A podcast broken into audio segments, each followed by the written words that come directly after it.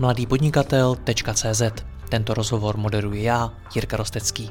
Nemohlo bych to dělat bez partnerů, jako je například Skladon, na který e-shopy outsourcují svou logistiku, získávají konkurenční výhodu, usnadňují si expanzi do zahraničí a šetří peníze. Více informací na w w w tečka skladon tečka cé zet. A pokud chcete slyšet i moje speciální rozhovory, ve kterých jdeme s hosty ještě více do hloubky a podrobněji rozebíráme jejich zkušenosti, pak se přidejte mezi naše předplatitele. Více na w w w tečka mladý podnikatel tečka cé zet lomeno předplatné. Užijte si poslech.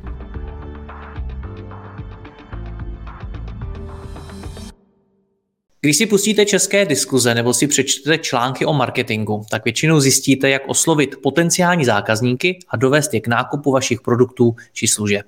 Jenomže to není všechno. Marketing může a dokonce by měl mluvit i k lidem, kteří u vás už nakoupili. Kdy se to vyplatí, kdy je to nejefektivnější a jak po nákupní marketing dělat, si budu povídat s Martinem Jarešem z Foxdeli. Martine, já tě vítám. Ahoj. Jirko, ahoj a hezký den všem. Tak vykopněme to rovnou možná tou nejdůležitější otázkou. Kdy je výhodnější oslovovat nové zákazníky a kdy je výhodnější oslovovat ty stávající? To je uh, skvělá otázka a dá se to postavit na celkem jednoduchý jako predikci, kdy uh, ve chvíli, kdy oslovujete zákazníka, který ho znáte nebo který u vás už jednou nakoupil, tak uh, tím, že o něm něco víte a on ví něco o vás, tak uh, většinou ta komunikace, kterou uh, k němu směřujete, tak uh, má daleko lepší zacílení a daleko lépe, uh, daleko lépe funguje. Takže uh, protože my si budeme povídat o ponákupním marketingu, tak je to zákazník, uh, který ho uh, e-shop nebo jakýkoliv prodejce, tak už nějakým způsobem zná, něco o něm ví, byť je to komunikace po prvním nákupu, ale minimálně už tam vznikají zajímavý, zajímavý data typu, jak je velká první hodnota objednávky, jakou volbu třeba udělal zákazník při platební metodě, jakýho přepravce vybral. To jsou všechno velmi zajímavé údaje, které se dají potom té komunikace následně, následně skvěle využívat. Lze mluvit už o vztahu mezi tím zákazníkem a prodejcem? Určitě, určitě je to vztah, jakmile už tam vznikla objednávka, je to něco závazného už mezi prodejcem a, a, a nakupujícím, takže dá se určitě mluvit o vztahu. Hmm, já jsem mnohokrát slyšel to, že prodat stávajícímu zákazníkovi, který u nás už nakoupil, je levnější, než prodat úplně novému zákazníkovi, který u nás ještě nenakoupil. Pak jsem zase slyšel, že to vlastně není pravda a že když se člověk podívá těch čísel, tak to tak úplně neplatí. Jak to teda je? Z našich čísel vyplývá jednoznačně, že zákazník, který ho znáte, respektive který už nakoupil, tak je vždycky daleko levnější ho znovu oslovit. A mně to přijde i, i logický, protože na něj máte ty kontaktní údaje, přesně víte, kde ho hledat. A jak už jsem zmínil před chvílí, přece jenom o tom zákazníkovi něco víte. Víte, jak se zachoval při prvním nákupu, co ho asi zajímá, co si koupil a tak dále a tak dále. Takže um, jednoznačně je levnější pracovat se zákazníkama, který, který máte a dělat všechno pro to, aby ten zákazník se vracel, což je obzvlášť v dnešní době obrovský téma. Hmm. O čem my se vlastně bavíme? Bavíme se o ponákupním marketingu a mně občas připadá, že to u mnoha e-shopů je prostě e-mail marketing a to je všechno. Jirko, máš naprostou pravdu.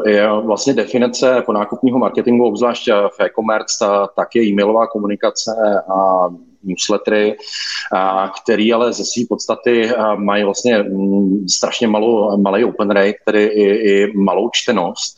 A, takže a to je v podstatě jakoby všechno, co se tam odehrává. Ale já možná ještě malinko to rozvedu, protože my si povídáme o nákupním marketingu a ono to může svádět, že je to něco, co se stalo po samotným nákupu, tak jak vlastně ten název napovídá. Ale je důležitý říct, že ponákupní marketing je v našem konkrétním případě, teda se bavíme o tom, kdy probíhá doručení té objednávky v e-commerce. A to doručení samotný je pořád velmi důležitá část toho samotného obchodního procesu a toho nákupu jako takového.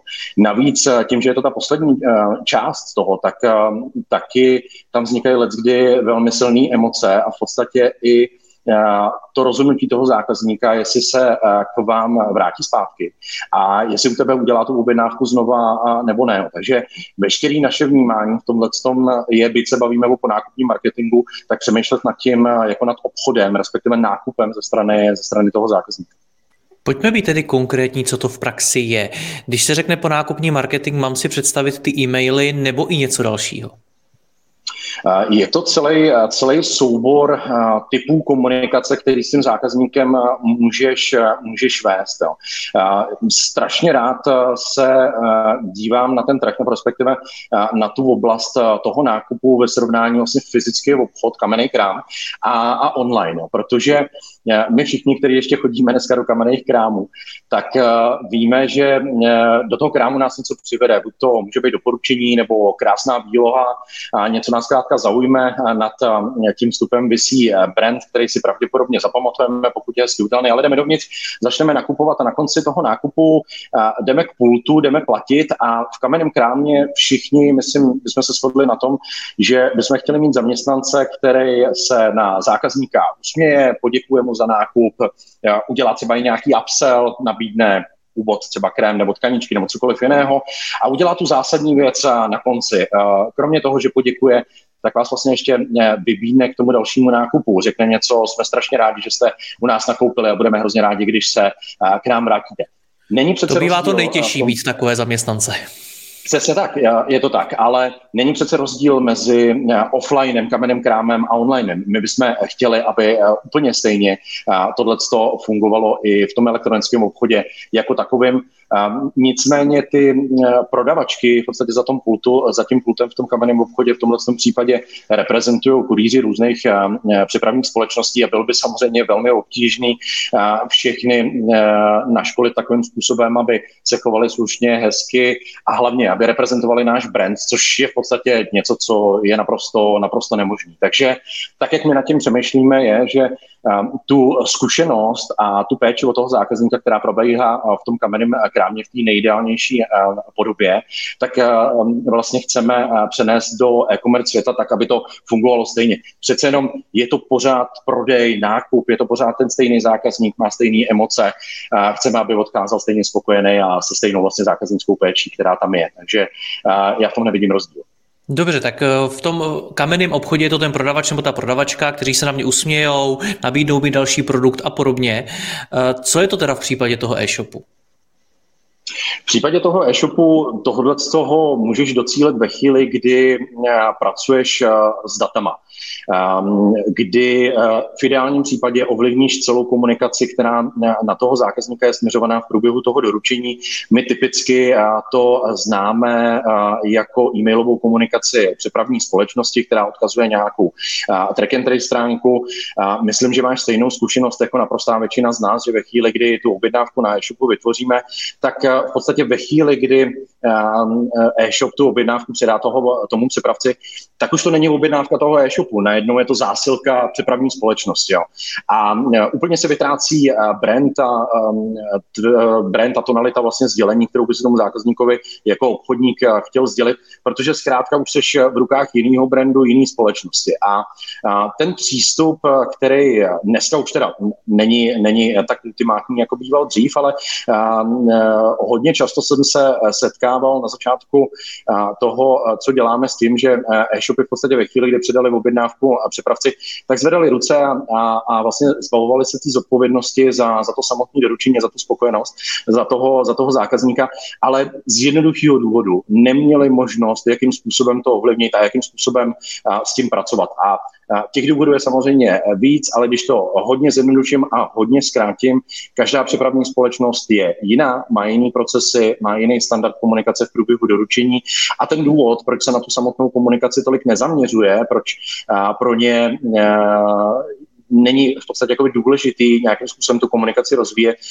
je i to, že v podstatě ta e-commerce nebo ty přepravci tady jsou déle než ta e-commerce samotná, jo? Což znamená, že my dneska si necháváme doručovat objednávky z e-shopu přepravníma společnostma, které jsou postaveny principiálně na doručování v režimu bé dvě bé, takže ze skladu na sklad a ono, ten skladník skladníkovi vždycky jako rozumí, mají stejnou řeč, jo? Navíc mají hodně podobné časové možnosti, ale v oblasti e-commerce na té druhé straně toho doručení těma adresátama jsme my, ty Cčka, každý z nás má úplně jiný časový možnosti, má úplně jiný očekávání, zastáváme úplně jiný pracovní pozice a, a podobné věci a, a samozřejmě to taky vyžaduje úplně jinou komunikaci k nám jako, jako zákazníkům. Takže to je takový jenom jako vhled, proč vlastně to současný, ten současný status quo tak, tak vlastně funguje tímhle tím způsobem. No dobře, co já s tím ale jako e-shop mohu dělat? Protože kvalitu těch dopravců a jejich kurýrů a třeba i přístup a chování toho kurýra k zákazníkovi, kterýmu jsem já jakožto e-shop něco prodal, to já nezměním. No, změnit to můžeš. Je proto strašně důležitá jedna věc a to je nejdříve se vlastně vyznat v těch datech, který ti poskytuje vlastně ta kurýrní služba a jako taková. Jak už jsem zmínil, tak každý kurýr trackuje to samotné doručení jiným způsobem, má jiné informace.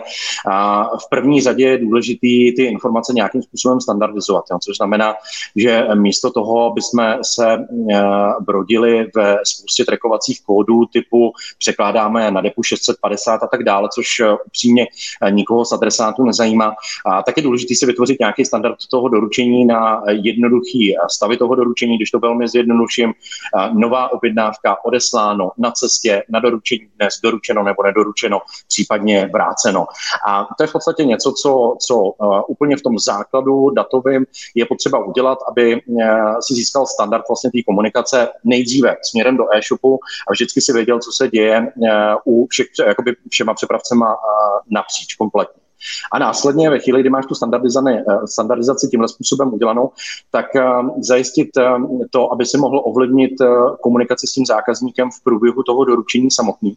Protože pokud to uděláš, tak vlastně vezmeš tu zodpovědnost za toho zákazníka na sebe. A to si myslím, že je velmi důležitý, protože ten zákazník v e-commerce, ten, kterému se doručuje ta objednávka, ten zákazník tvůj jako e-shopu, není to zákazník té přepravní společnosti, ta přepravní společnost v tomhle tom reprezentuje dodavatele nějaký služby, v tomhle tom případě dodavatele distribuce nebo doručení jako takový, ale zákazník je tvůj a měl by si tudíž dělat všechno pro to, aby, aby ten zákazník na konci dne byl spokojený. Takže když to jenom shrnu, poznat a vyznat se v datech té přepravní společnosti a nějakým způsobem zajistit to, aby si mohl místo té přepravní společnosti komunikovat s tím zákazníkem napříč. Je to řešení, které třeba nabízíme a my u nás ve Foxdeli. Ale vysvětli mi tu přidanou hodnotu, když teda já jakožto e-shop budu vědět, jestli ta zásilka je na cestě, ve stavu na cestě, tak kde je pro mě ta přidaná hodnota, kterou dneska e-shopy nevytěžujou? Ta přidaná hodnota je na dvou stranách. Jednak ten kompletní přehled o samotném doručení a v tomhle tom je jeden údaj asi nejsilnější a nejvíce rezonuje i, i tím trhem a to je poměr doručitelnosti, vlastně poměr úspěšně doručených objednávek se e-shopu, který jenom pro zajímavost, tak evropský průměr je někde okolo tři celá čtyři procenta vlastně objednávek se k zákazníkům vůbec nedostane, nejsou doručený. Ať už z pohledu toho, že kurýr se zpozdil, zásilka se ztratila nebo rozbila, anebo, a to je častější case, ten zákazník zkrátka neakceptoval ty časové možnosti toho doručení, anebo si pro tu zásilku nebo pro tu objednávku nedošel do výdejny nebo do nějakého výdejního boxu. Tím, když máš na své straně data, které ti ukážou takovouhle problémovou zásilku a nastavíš si na ní nějaký procesy, ať jsou aktivní, aktivním přístupem zákaznické podpory, to znamená zvedneš telefon a zavoláš zákazníkovi, anebo si na to nastavíš nějakou automatizaci a tím nemyslím poslat další e-mail, protože to funguje velmi, velmi špatně, ale pokud na to nastavíš třeba automatický voicebot, tak dokážeš z těch tři celá pět procenta nedoručených zásilek udělat třeba půl procenta nedoručených zásilek, což v kontextu toho, že vratka a tím myšleno nedoručená objednávka zpátky na sklad reprezentuje něco v řádu dvě stě korun třeba nákladů a samozřejmě pokud k tomu přičteme i ten neuskutečněný nákup a, a, a nerealizované, a nerealizovanou marži, tak jsou to obrovský peníze. Jo, bavíme se třeba konkrétně u e-shopu, který má deset tisíc objednávek třeba o ušlým zisku nebo zachráněném zisku v tomhle tom případě v řádu třeba tři sta tisíc korun, což jsou velmi, velmi zajímavý peníze. To je jeden dopad ze strany toho e-shopu. Ten druhý dopad je, jak to působí na zákazníka nebo adresáta, který je vlastně na druhé straně, protože zákazník stejně jako v tom fyzickém světě, tak i v tom onlineu je velmi citlivý na to, jakou péči od toho obchodníka dostává.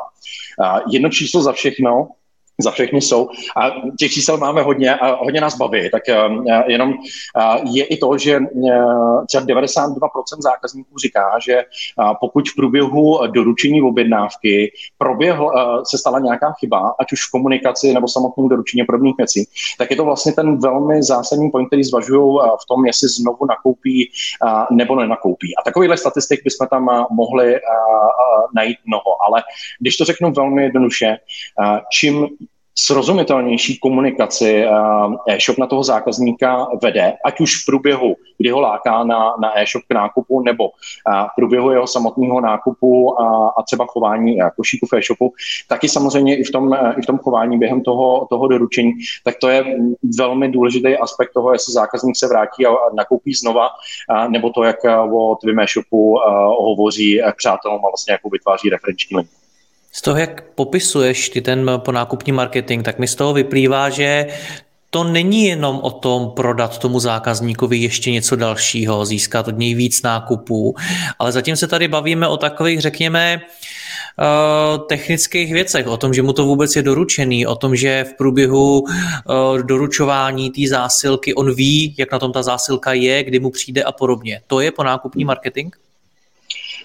Z části, nebo respektive takhle, to, že k tomu vůbec dochází, tak právě otevírám tu cestu k ponákupnímu marketingu jako takovým, protože oblast doručení samotná, tak je celkem dlouhý časový úsek. Jo. Když to velmi zjednodušíme, tak průměrná doba nákupu na, na evropském e-shopu tak je někde okolo pěti minut. Nicméně průměrný lokální doručení trvá devatenáct hodin. A takže pardon, máš... pět, pět minut průměrně zákazník je na mým e-shopu a vybírá si a nakoupí. Přesně tak. A devatenáct hodin mu to jde. A následujících devatenáct hodin mu to, mu to doručuješ. A co je na tomto krásný, je to, že ty následujících devatenáct hodin víš, kde ten zákazník bude, jaký informace očekává, co chce číst. A pokud tohle to víš, tak samozřejmě na toho zákazníka dokážeš cílit a, takový typ komunikace, který je a, prospěšný v podstatě globálně pro tvůj e-shop, ale můžeš být velmi, velmi specifický v tom, jestli zrovna chceš řešit posilování brandu, nebo chceš absolvovat, nebo chceš zvyšovat hodnotu košíku a tak dále. Navíc ti to umožňuje um, pracovat v podstatě s každým publikem, s každým typem toho zákazníku napříč, jakoby jinak, jo. Protože uh, zákazník, který u tebe nakupuje poprvé, je jiný na- zákazník, než který u tebe nakupuje uh, po čtvrtý. A uh, jako e-shop by si uh, chtěl se zákazníkem, který je u tebe poprvé, uh, komunikovat jinak, než zákazník, který se k tobě vrací. Je to hodně podobný jako nějaký loyalty program v jakýmkoliv obchodě, protože pokud jdeš do krámu po čtvrtý, tak většinou už ta prodavačka, pokud narazíš na tu samou, tak tě zná, vítá tě jiným způsobem, chová se k tobě jiným způsobem, možná si i pamatuje, co nakupuješ a dokáže ti vlastně ještě třeba daleko lépe, lépe poradit. Kdežto u toho prvního zákazníka se budeš velmi soustředit na to, aby přišel znova. Takže ke každému tomu zákazníkovi se můžeš zkrátka chovat jiným způsobem. A to, jak moc dobrý v tomhle tom si, jak, jak moc dobře umíš rozlišit vlastně to publikum nebo toho zákazníka, na kterého směřuješ tu komunikaci, v tomhle tom konkrétním případě ten ponákupní marketing, tak samozřejmě zvyšuje konverze napříč všema metrikama, který v e-shopu sleduješ. Vysvětli mi těch devatenáct hodin. Já poměrně často nakupuju na e-shopech a málo který e-shop je mi schopen do devatenáct hodin ten produkt doručit. Tak jsem devatenáct hodin a je to vlastně nejrychlejší průměrný čas lokálního přepravce. Budu konkrétní, je to, je to společnost P P L, která vlastně dlouhodobě vykazuje průměrnou nejrychlejší jakoby dobu doručení. Nicméně v České republice se standardně pohybujeme někde mezi devatenáct až dvacet pět hodinama doručení a bavíme se pozor o doručení, který je door to door, takže, takže do ruky. A to je těch, to je těch zhruba dvacet hodin, kdy k tomu samotnému doručení dochází. Je to zkrátka doba od chvíle, kdy uzavřeš objednávku na e-shopu, až po tu dobu, kdy držíš balíček z objednávku. O tomhle jsem mnohokrát slyšel, že je to i ve světě poměrně unikát, že český zákazník to chce rychle a taky to rychle má.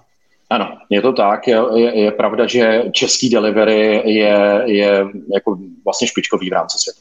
No a teď mi to vysvětli, protože v těch devatenácti hodinách je nejspíš i nějaká noc, kterou ten zákazník spí. Tak kde je tam prostor pro komunikaci? Jako co se tam dá dokázat? Protože mezi těma devatenácti nebo klidně dvaceti pěti hodinama ty pravděpodobně jdeš spát, pravděpodobně jdeš do práce, pravděpodobně řešíš úplně jiné věci než tu objednávku.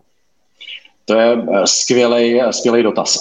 Je potřeba v té komunikaci být chytrej, nedá se to říct jinak, protože um, my jsme se tady bavili o nějakých trackovacích kódech vlastně přepravních společností, což jsou trackovací kódy, na kterých standardně funguje vlastně automatická komunikace přepravce směrem k tvému zákazníkovi jako takovýmu. A ta je natolik jako automatizovaná staticky, že zkrátka ve chvíli, kdy se stane reálně v tom světě nějaký trigger, což znamená, dojde třeba k načtení zásilky na depu, tak se automaticky generuje e-mail. Nicméně k tomu načtení té zásilky na tom depu může dojít v sedm večer a stejně tak k ní může dojít v jedenáct večer, což je přesně to, kdy ty tu komunikaci jako adresát už v podstatě jako pro tebe není, není podstatná, důležitá, protože třeba spíš a přečteš si ji druhý den. Je hodně důležitý v tomhle tom vlastně znát to samotné chování toho zákazníka v průběhu delivery a vlastně toho očekávání. A když to velmi zjednoduším, tak dokážeš nastavit tu komunikaci takovým způsobem, aby zákazník dostal informace o tom, že se bude zítra doručovat ve chvíli, kdy je vlastně největší open rate takovýhle informace napříč tím trhem. Protože to, co my děláme, je, že si delivery měříme kompletně, měříme vlastně chování těch zákazníků, nejenom to, jaký je open rate těch, těch e-mailů, ale samozřejmě, kdy je ten open rate taky v tom čase nejlepší. A pokud jsi chytrý v tom delivery, nebo chceš být chytrý, A, tak můžeš doručovat nebo respektive tu komunikaci na toho zákazníka vést přesně ve chvíli, kdy víš, že ten open rate nebude šedesát procent, ale bude osmdesát dva procent. A konkrétně u informace budeme doručovat zítra. Je to doba někdy mezi šestnáctou až sedmnáctou třicet. V tuhle chvíli, pokud si udělal objednávku a někdy předtím, by si měl dostat informaci o tom, že ta tvoje objednávka bude doručená zítra, pokud tomu tak je. OK, přijde mi teda e-mail nebo možná i es em eska, že teda zítra bude doručen produkt. Je dost možný, že mi ji pošle i ten dopravce. Kde je tady teda ta příležitost, kde, ale já se na tuto otázku rád v e-commerce ptám, kde můžu vydělat peníze? Jirko, já se možná ještě vrátím k té věci, protože e-mail sám o sobě je jedna věc. Ta komunikační linka v tomhletom, on e-mail sám o sobě ti nedá zas moc velký prostor vlastně s tím zákazníkem pracovat tak, jak chceš a potřebuješ. Protože ve chvíli, kdy do e-mailu by si dal nějaký marketingový sdělení a tak dále, to není transakční e-mail. A to, jak z naší zkušenosti to funguje nejlépe, tak je používat e-mail jenom k předání jednoduché informace toho, co se bude dít, jo. Nikdy nekomunikovat směrem zákazníkovi to, co se stalo, viz informace, přeložili jsme a, zásilku na depu šedesát pět, ale informace zítra bude doručeno, pokud chcete vědět víc, tady je button, když na něj kliknete, tak jsi přesměrovaný na track and trace stránku a ta track and trace stránka jako taková, tak je track and trace stránka tvého e-shopu, která a, nese tvůj brand, nese t, tvůj tonalitu, nese nějaký marketingový asset, který, který ty chceš, se kterým ty chceš a, pracovat. V podstatě je to nový reklamní prostor, se kterým vlastně ty pracuješ směrem k tomu zákazníkovi. A ten prostor by nikdy neměl být statický jako e-mail. Ten prostor se nějakým způsobem chová, dává ti nějaké další informace, umožňuje ti vlastně jakoby vyjetvit se um, směrem zase k tomu e-shopu. Ať už tím, že ti třeba ukáže nějaký zajímavý nový produkty nebo nějakou zimní akci, slevovou akci, nebo tě přesměruje do blogu. Pokud nejsi ještě registrovaným zákazníkem toho, toho e-shopu, tak tě samozřejmě motivuje k tomu, aby si tu registraci takže vytvořil. By, takže by měl být personalizovaný nějakým způsobem? Přesně tak. Je pl, jako měl by být plně personalizovaný a mluvit vlastně na toho zákazníka tak, aby ten zákazník byl měl pocit, že je pořád u tebe v e-shopu, je pořád u tebe v krámu a pořád s ním komunikuješ ty, nikoli v přepravní společnost. Což je v podstatě i odpověď na tvoji otázku, kde v tom najít peníze. Jo, to jsou přesně, přesně ty věci, protože já to teď spojím dohromady. Pokud víš, kde se následujících dvacet hodin bude pohybovat tvůj zákazník, můžeš na něj cílit přesně tu komunikaci a, a s tím dopadem, kterou potřebuješ. Což znamená, pokud chceš posilovat svůj brand, budeš na něj cílit nějakou edukační nebo brandovou strategii. Pokud chceš posilovat počet registrovaných uživatelů, budeš se zaměřovat na tyhle věci a tak dále a tak dále. A tam jsou přesně ty, ty peníze, které tam můžeš najít, protože jedním z, tímhle, z takovýchhle marketingových upsetů může být třeba nějaký crossellový nástroj nebo upsellový nástroj a tak dále a tak dále. A ještě rovnou navážu na to, když jsi říkal, jestli může přijít i e-mailová nebo jakákoliv komunikace toho přepravce. Samozřejmě, pokud ji u toho přepravce objednáš nebo ji nevypneš, tak se ta komunikace může zduplovat. Ale naprostá většina přepravních společností napříč světem, dneska už to víme, tak můžeš ty tu e-mailovou komunikaci i tu es em es komunikaci vypnout a nahradit ji komunikací svojí kompletně. Dobře, takže ta cesta je taková, že mně teda jako zákazníkovi přijde e-mail nebo es em eska, že teda zítra to bude doručeno, držme se třeba toho e-mailu, já tam kliknu na to tlačítko, to mě přesměruje zpátky na e-shop a tam je na mě cílený, personalizovaný nějaký konkrétní sdělení, který se mi snaží pravděpodobně něco prodat nebo mě vést k nějaké další akci. Říkal jsi, že jsi na ty čísla, tak jak tohle funguje?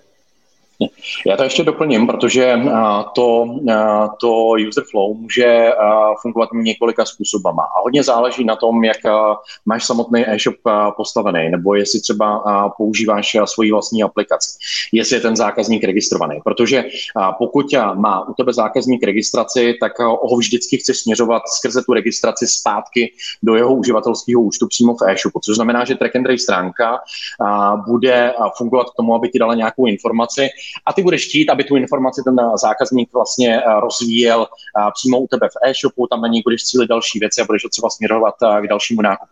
Ne každý, ale má možnost mít zákaznické účty. Ne každý zákazník je registrovaný, ne každý e-shop má aplikaci. Takže dá se nastavit v podstatě to chování podle toho, jakým způsobem potřebuješ. Důležitý na tom je, že ten zákazník bude neustále pod tvým brandem, bude v tvém obchodu. A já to vlastně vezmem, pojďme se podívat na to, jak to vlastně celý může fungovat od začátku. Jo? Vezmeme si takový typický flow, který naši zákazníci využívají. Ve chvíli, kdy vytvoříš objednávku na e-shopu, tak se okamžitě ve chvíli, kdy tu objednávku vytvoříš, otevírá track and trace stránka, která v podstatě se tě snaží ještě nějakým způsobem upsellovat a dává ti možnost si dokoupit k tomu nákupu něco dalšího. Může se podívat třeba na lékárnu tečka cé zet, která ti dává ještě několik minut k tomu, aby si mohl dokoupit další věci. Není to nic jiného než využití času, kdy ta objednávka doteče do skladu a začne se opravdu pikovat k tomu, aby zákazník mohl do té objednávky něco dodat. Jakmile tenhle ten time skončí, uzavře se objednávka, začne se pikovat směrem k tomu adresátovi, jde informace, hele, balíme, všechno je OK, všechno je v pořádku. Následující informace může být, zásilka se začala doručovat, tam na něj můžeš cílit už nějakou další akci, řekněme, že chceš toho zákazníka třeba přesměrovat na blog, aby si přečetl něco dalšího o tvém brandu, rozšířil si tu, tu edukaci, dojde do stavu ta objednávka, kdy víme, že se bude zítra doručovat, toho zákazníka informuješ o, o téhle skutečnosti a opět na něj můžeš cílit nějakou další komunikaci, až do fáze, kde to všichni známe, bude se doručovat dneska mezi devátou a jedenáctou, opět nějaká komunikace dál a vlastně samotné doručeno, kdy se zeptáš zákazníka, jak to celé doručení fungovalo. Je to hodně podobné jako kdyby si nakupoval na Woltu jídlo, tak v podstatě to, jak my vnímáme to, to delivery v, v e-commerce, tak je v podstatě stejný. Aby vždycky ta komunikace byla velmi jednoduchá, velmi přesná, vždycky komunikovala o tom, co se stane, umožňovala tomu e-shopu podržet ten brand a podržet si toho zákazníka kompletně ve své péči, měla ten feedback a měla veškerý data, který, který uh, potřebuje.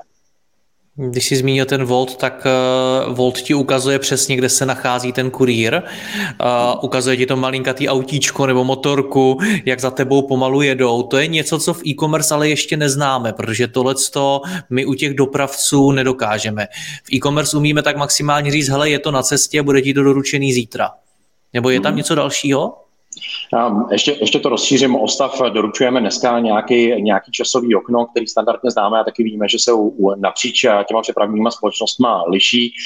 Někde je hodinový okno, někde dvouhodinový, v případech některých přepravců je až třeba dvanáctihodinový, což je časový okno, kde si na rovinu můžeme říct, že neslouží v podstatě vůbec k ničemu. Nicméně k tvýmu dotazu vlastně nějakého real-time trackingu, jako je u Woltu. Ano, je pravda, že dneska to u naprosté většiny přepravních společností a takhle nefunguje. Nicméně díky Foxdeli možná brzy bude. Jak to? Chystáte něco? Chystáme něco. Je to, je to ten, ten směr, který, který nás samozřejmě hodně, hodně zajímá. Jo?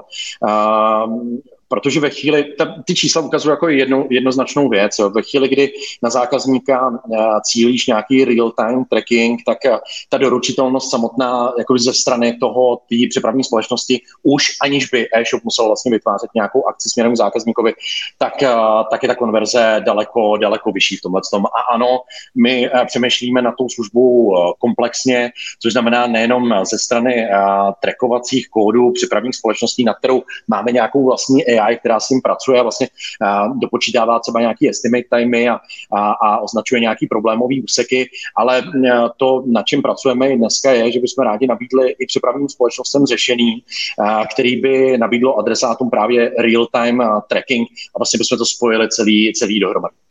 No a ty, ty dopravci už to mají? Už ví dopravce, kde konkrétně se nachází jeho dodávka? Na prostý většině přepravců po celém světě ne. OK. My jsme trochu utekli od té otázky těch peněz, protože celá ta naše diskuze je stejně nakonec o tom, jak toho tomu zákazníkovi prodat víc. Co A mě vlastně? zajímají teda výsledky. Jaký to má výsledky, to, o čem se teď tady bavíme?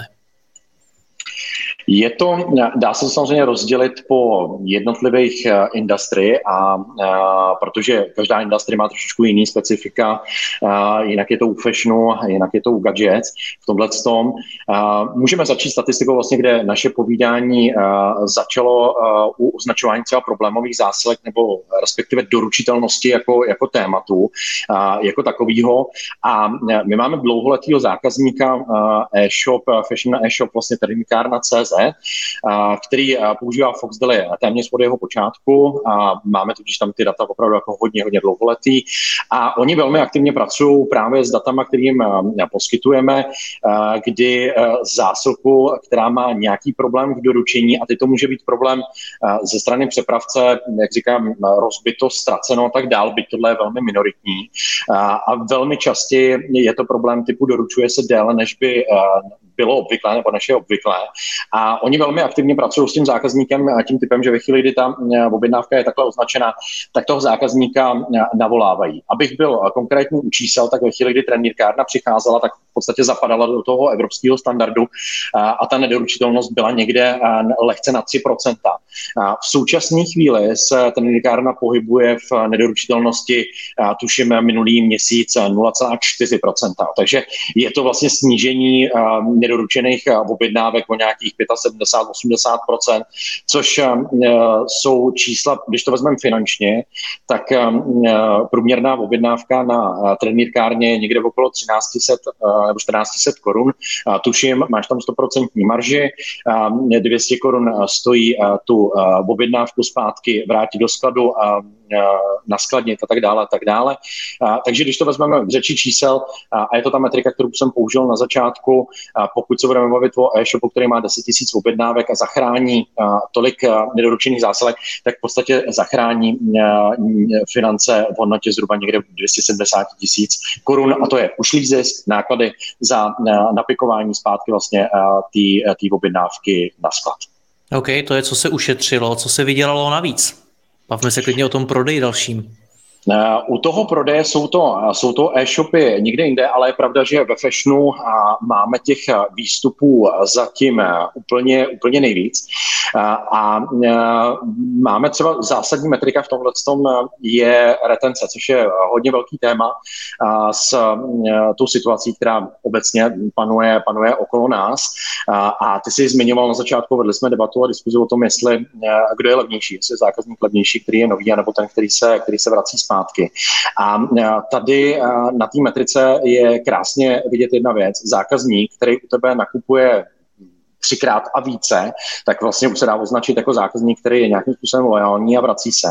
A tak a jeho první nákup většinou bývá někde v hodnotách, a já to teď jako od, od odschoduju, někde okolo sedm set korun. Druhý nákup už bývá někde okolo tisícovky, ten třetí okolo patnáct set, nicméně pokud nakupuje po čtvrté nebo po páté, tak a, a, ta objednávka má třeba dvoj až třínásobně větší hodnotu, takže následující nákupy už potom ten zákazník realizuje třeba v hodnotách okolo tři tisíce korun. A tím vlastně zvedáš hodnotu toho, toho průměrného nákupu a toho, toho košíku a je to pořád zákazník, který se neustále vrací. Tohle je, myslím, metrika jedna za všechny a, a každý e-shop si do ní dokáže dosadit ty, ty svoje čísla.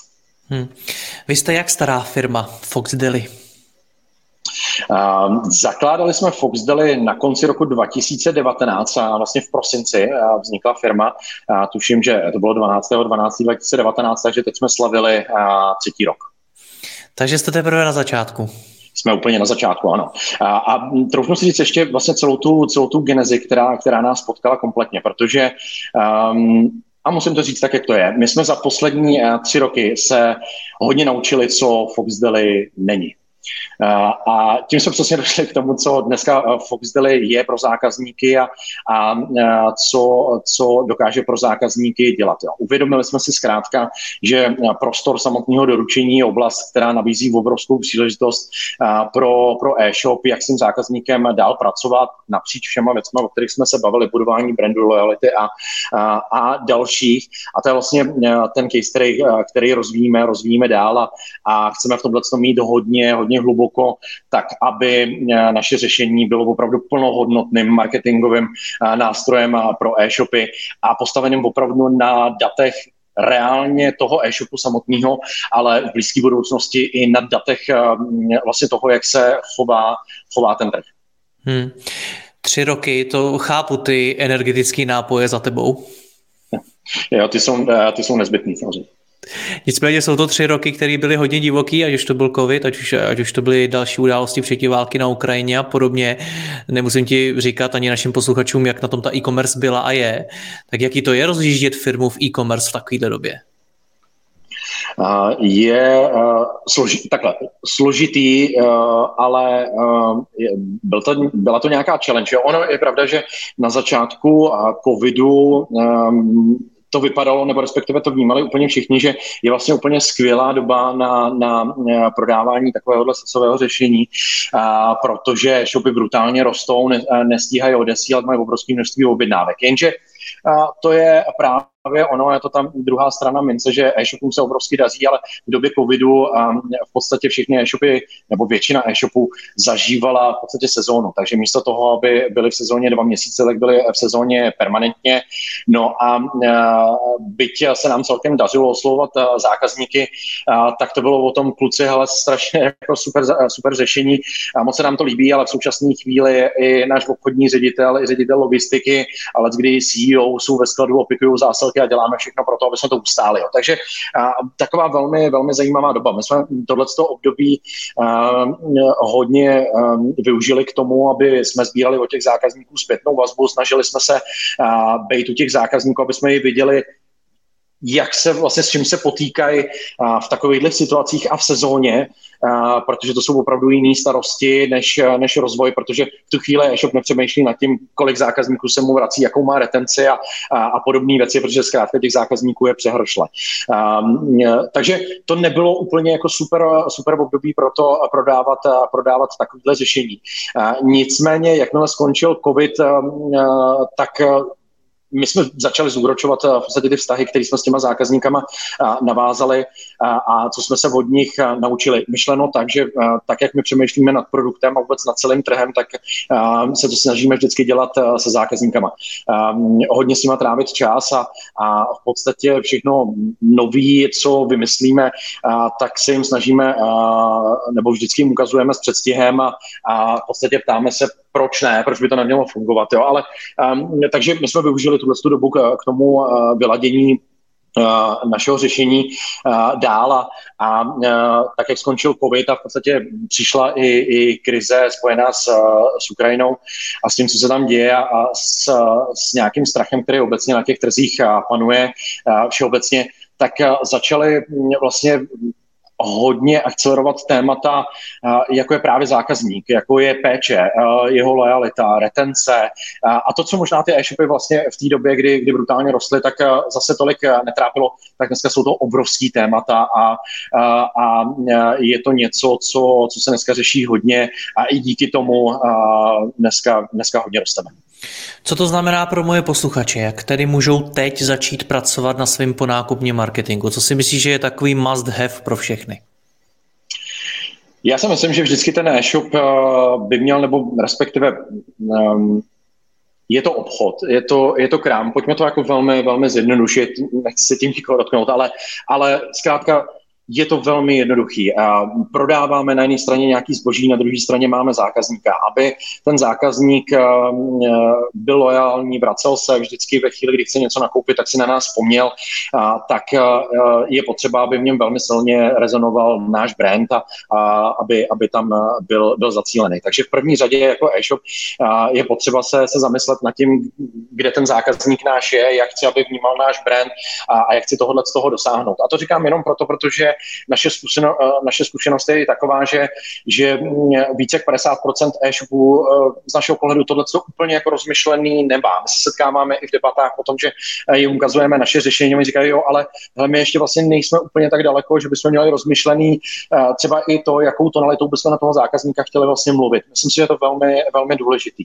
Nicméně je to úkol, který se dá vyřešit relativně rychle. Ve chvíli, kdy je hotovej, tak my máme nástroj, který všechno to, co ten brand reprezentuje, od tonality komunikace, toho, jak vnímá e-shop péči o toho zákazníka a jak s ním chce dál pracovat, tak náš nástroj umožňuje vlastně v té ponákupní části, což znamená konkrétně v tom delivery jako takovým, anebo i třeba velmi blízko ve chvíli, kdy se ta objednávka vrací, tak toho zákazníka zkrátka oslovit a komunikovat s ním tak, jak potřebujeme, jak, jak ten brand to posílí a jak se začnou dít ty věci. Pokud se bavíme o tom, jak nejrychleji do toho vytvořte registraci u nás na našem řešení a velmi jednoduše si tu službu spustíte, trvá to v případě nějakého modulárního řešení, třeba ShopTet nebo Shopify deset minut a nastavíte to velmi, velmi rychle. Martine, děkuji za rozhovor, ať se vám ve Foxdeli daří. Ahoj.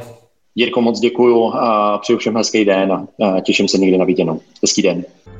Děkuji vám za poslech tohoto rozhovoru a zvu vás i mezi naše předplatitele. Tvořím pro ně speciální rozhovory se zkušenými podnikateli, manažery, freelancery a dalšími profíky ze světa biznesu. V tématech jdeme ještě hlouběji a připravujeme pro vás konkrétní praktické zkušenosti z podnikání. Snadno tak objevíte cenné zkratky a informace, které vám pomohou ve vašem biznesu. Více zjistíte na www tečka mladý podnikatel tečka cz lomeno předplatné. Děkuji vám a zase někdy naslyšenou. Jirka Rostecký.